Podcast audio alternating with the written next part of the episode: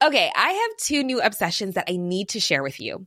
Impress No Glue Press On Manis and Impress Press On Falsies Lashes. Trust me, these are getting ready game changers. Both require no glue, so there is no damage to your natural nails and lashes, no mess, and no annoying dry times. Just one step and you're done. Boom instant glam. Visit impressbeauty.com slash presson and use code PRESSON25 at checkout for 25% off Impress Manicure and Press-On Falsies. Heraldo Podcast, un lugar para tus oídos.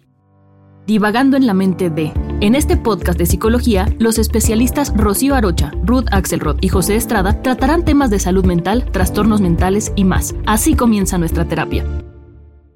¿Qué tal? Estamos en un episodio más de Divagando en la mente de.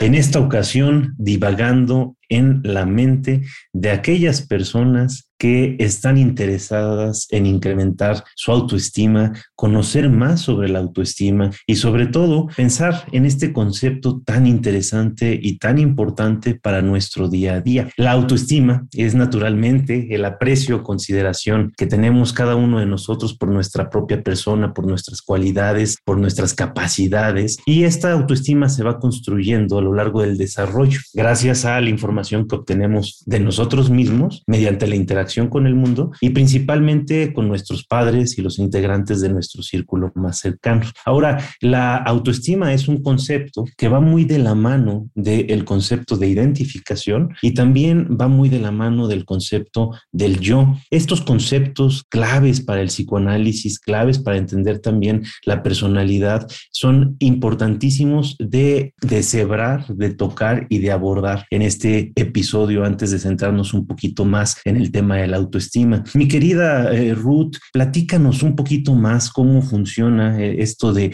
el yo, cómo funciona el tema de las identificaciones y cómo se relaciona con, con el tema de la autoestima. Bueno, Pepe, me encanta el tema, me parece que puede ser como muy taquillero, todos hablamos de la autoestima, todos tenemos que tener conciencia de que tenemos un valor por nosotros mismos. Y claro, no todos estos aspectos van a ser conscientes, ¿no? Pero podemos ir trabajando en preguntarnos, yo cómo me siento, yo cómo estoy en relación con los demás, si necesito de los demás para sentirme reconocido, si me puedo reconocer a mí mismo, si trabajo en mi bienestar de todos los días. Y cuando me preguntas del estructuración psíquica de cada uno de nosotros, de cada niño, de cada persona en la Tierra, ¿no? ¿Cómo nos vamos a organizar para definirnos como personas? ¿Cuál es la identidad de quién soy? Bueno, la primera parte del yo, que viene siempre de un refractario inconsciente, tiene que ver con el cuerpo tiene que ver con el yo corporal. La primera parte que reconoce la diferencia entre yo y el otro va a ser la posición de cómo fui y cómo estoy sintiendo mi cuerpo.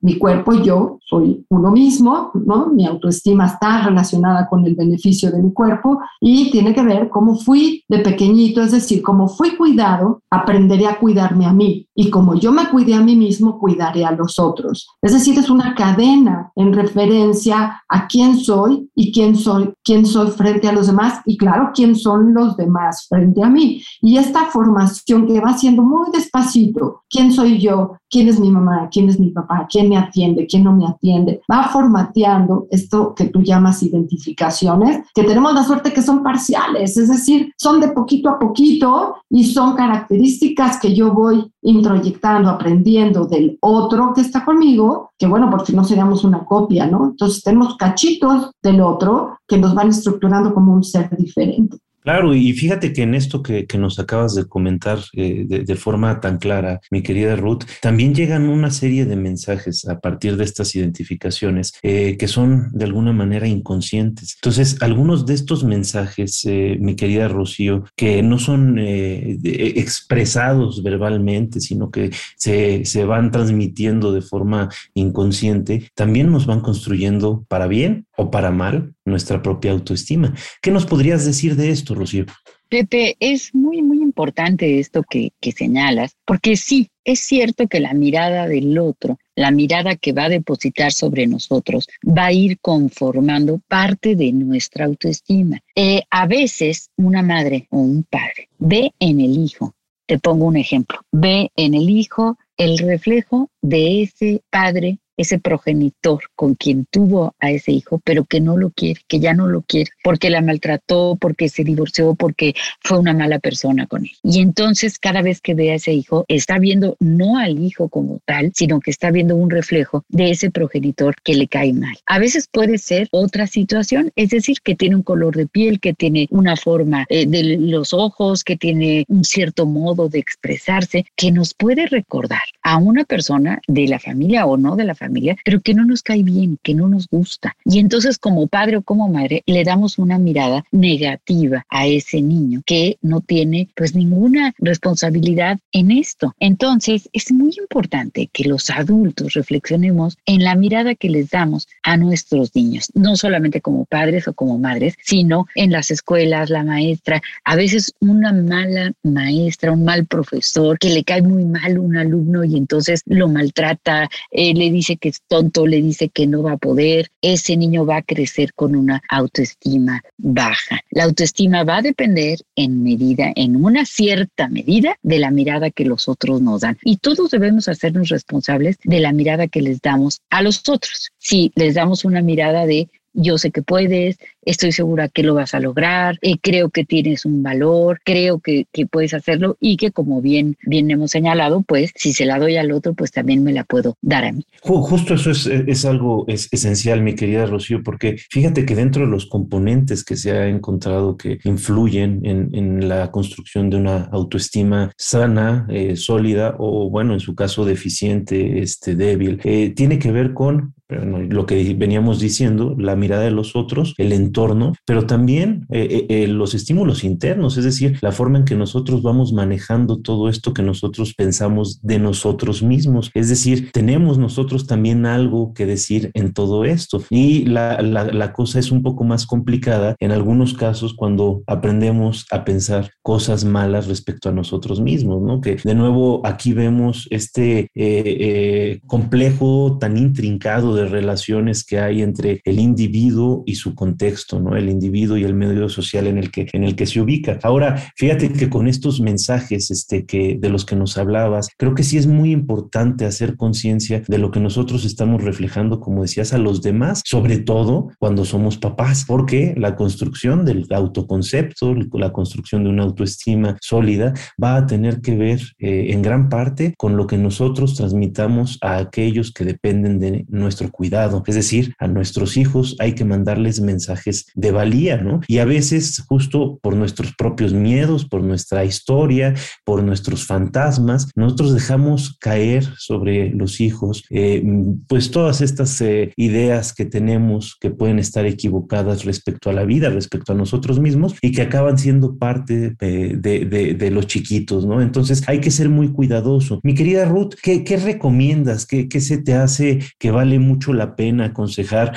a papás, a amigos, este, a mentores, para ayudar a construir una autoestima sana sólida. La, la, pregunta en sí me encanta, Pepe, porque cuando me dices que hay que construir la autoestima, me pongo muy contenta porque estoy entendiendo que estamos hablando de un concepto dinámico y un concepto que es actual, que si bien comienza desde el inicio de la vida y se va a ir construyendo todo el tiempo, tenemos la suerte de deconstruir el concepto como lo estamos haciendo ahorita, es decir, tomar eh, atención para reflexionar sobre uno mismo y sobre los que están cerca, para deconstruir cómo me fui organizando la autoestima, cómo le estuve ayudando a mis hijos en el pasado para que llegaran a sentirse bien consigo mismos y con los de alrededor y tener la suerte de reconstruirla. Es decir, si hay huecos, si hay situaciones que se hicieron mal, si sabemos de violencias inadecuadas en nosotros o en los demás, si sabemos de rechazos que hubo o que se generaron, si sabemos de muertes importantes que a veces no se digirieron bien, si tenemos, eh, digamos, eh, que situaciones traumáticas no elaboradas, no cosas que nos hayan pasado que nos siguen recordando los malos momentos, requieren de ser acomodadas para trabajar una autoestima sana. Y yo no voy a decir una sobre autoestima porque están esos narcisistas que se creen a sí mismos que son lo mejor que cualquiera, ¿no? O, o, o aquella posición en que yo soy mejor que los demás, de ninguna manera. La autoestima, este concepto dinámico, es humilde, tiene que ver con poder estar bien con uno mismo y poder tener atención a los demás también también, vincularse con los otros. Pero para eso me tengo que saber respetar, tengo que saber que me duele, tengo que saber que me gusta y también que no me gusta, tengo que saber voy a usar la palabra defender, pero no es el, conflicto, es exactamente evitar conflicto para manejar mis ideas propias, ¿no? Entonces, es, es, fácil reconocer a aquellas personas que o se sobreestiman o se devalúan, cualquiera de las dos no funciona muy bien. Hagamos lo posible por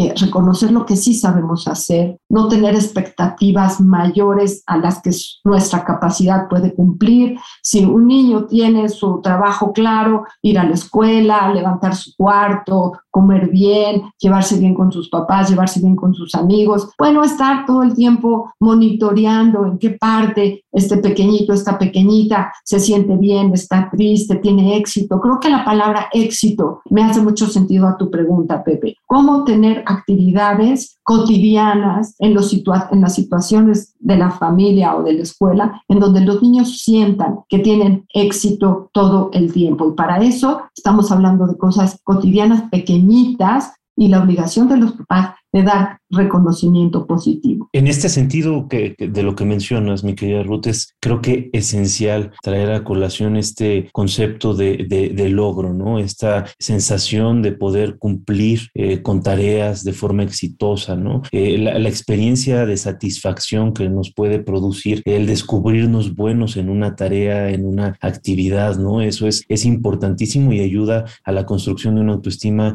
sana y fuerte. Pero a, a mí me parece que también uno de los temas que, sería interesante reflexionar sobre él es que eh, la, autoestima no necesariamente tiene que ver con elementos de la realidad. Se nutre de la realidad en algunas ocasiones, pero puede estar sumamente distorsionada. There's never been a faster or easier way to start your weight loss journey than with PlushCare. PlushCare accepts most insurance plans and gives you online access to board-certified physicians who can prescribe FDA-approved weight loss medications like Wigovi and Zepbound for those who qualify. Take charge of your health and speak with a board-certified physician about a weight loss plan that's right for you. Get started today at plushcare.com slash weight loss. That's plushcare.com slash weight loss. plushcare.com slash weight loss.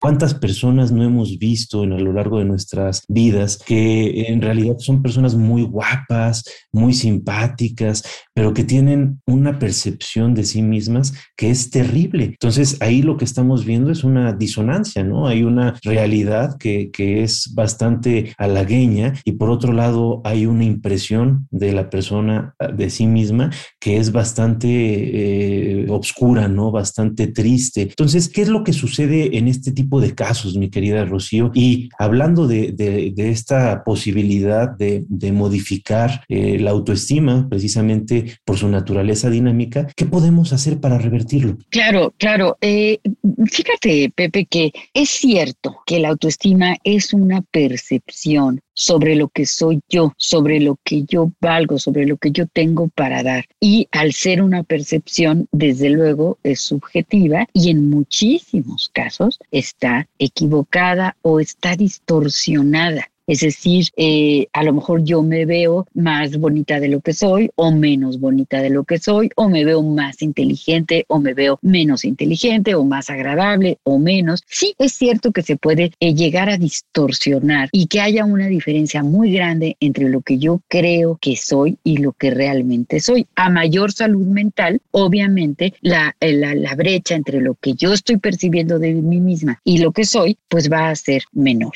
Ahora, cuando está eh, muy dañada, muy distorsionada, es importante llevar a cabo acciones que puedan restablecer la autoestima. Y hasta donde mis conocimientos llegan, lo que más, más, más ayuda a mejorar la autoestima es el hecho de ponerme una meta y lograrla objetivos pequeños, pero que sean llevados a cabo por mí misma, ¿no? Es decir, vamos a suponer que me pongo como objetivo aprender a hacer eh, determinado pastel. Bueno, entonces eh, comprar los ingredientes, estudiar la receta, llevarla a cabo y cuando este pastel me queda, sale, está hecho, lo puedo ofrecer a los demás, entonces mi autoestima crece. El ponerme, eh, imponerme disciplinas, metas y llevarlas a cabo y lograrlas es el mejor método para elevar la autoestima. Todas las personas me pueden decir qué bien haces esto, pero si yo no lo hago por mí misma y veo cómo resulta, entonces mi autoestima no va a crecer. Ahora, la retroalimentación también es importante. Si tengo serias dudas sobre mi valor, sobre lo que soy capaz, etcétera, pues también es importante preguntar, preguntar a quienes pensamos que nos pueden dar una respuesta objetiva y que nos pueden decir, pues si sí estamos en lo cierto o si estamos ciertamente equivocados. Por supuesto, y fíjate con, esto que mencionas, mi querida Rocío, cómo a veces nos lastimamos a nosotros mismos no cumpliendo con nuestros propios objetivos, con nuestros propios proyectos. Estaba pensando mientras nos platicabas eh, en la persona que quiere aprender a tocar la, la guitarra, ¿no? Y empieza a a, tomar clases y va a su clase y entonces quiere tocar como eh, Jimi Hendrix, ¿no? Y, simple y sencillamente en la primera clase no lo va a lograr. O sea, es, es imposible que lo logre. Eso requiere de años y años, además de un talento natural. Lo que sí puede ser es un muy buen guitarrista, igual y puede ser hasta mejor que Jimi Hendrix, pero siempre y cuando se esfuerce y sea constante. Y entonces hay veces que las personas se, se esfuerzan de forma eh, eh, equivocada, ¿no, mi querida Ruth?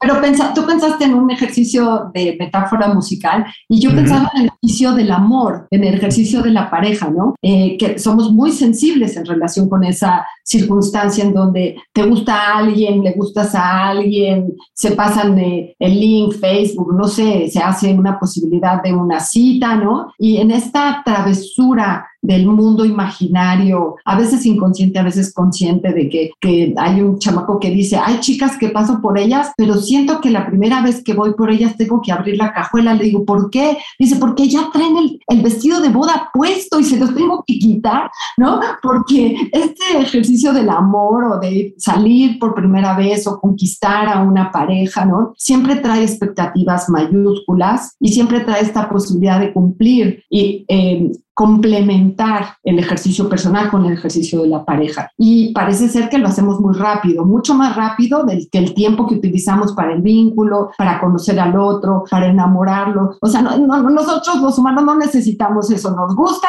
traemos el vestido de novia puesto.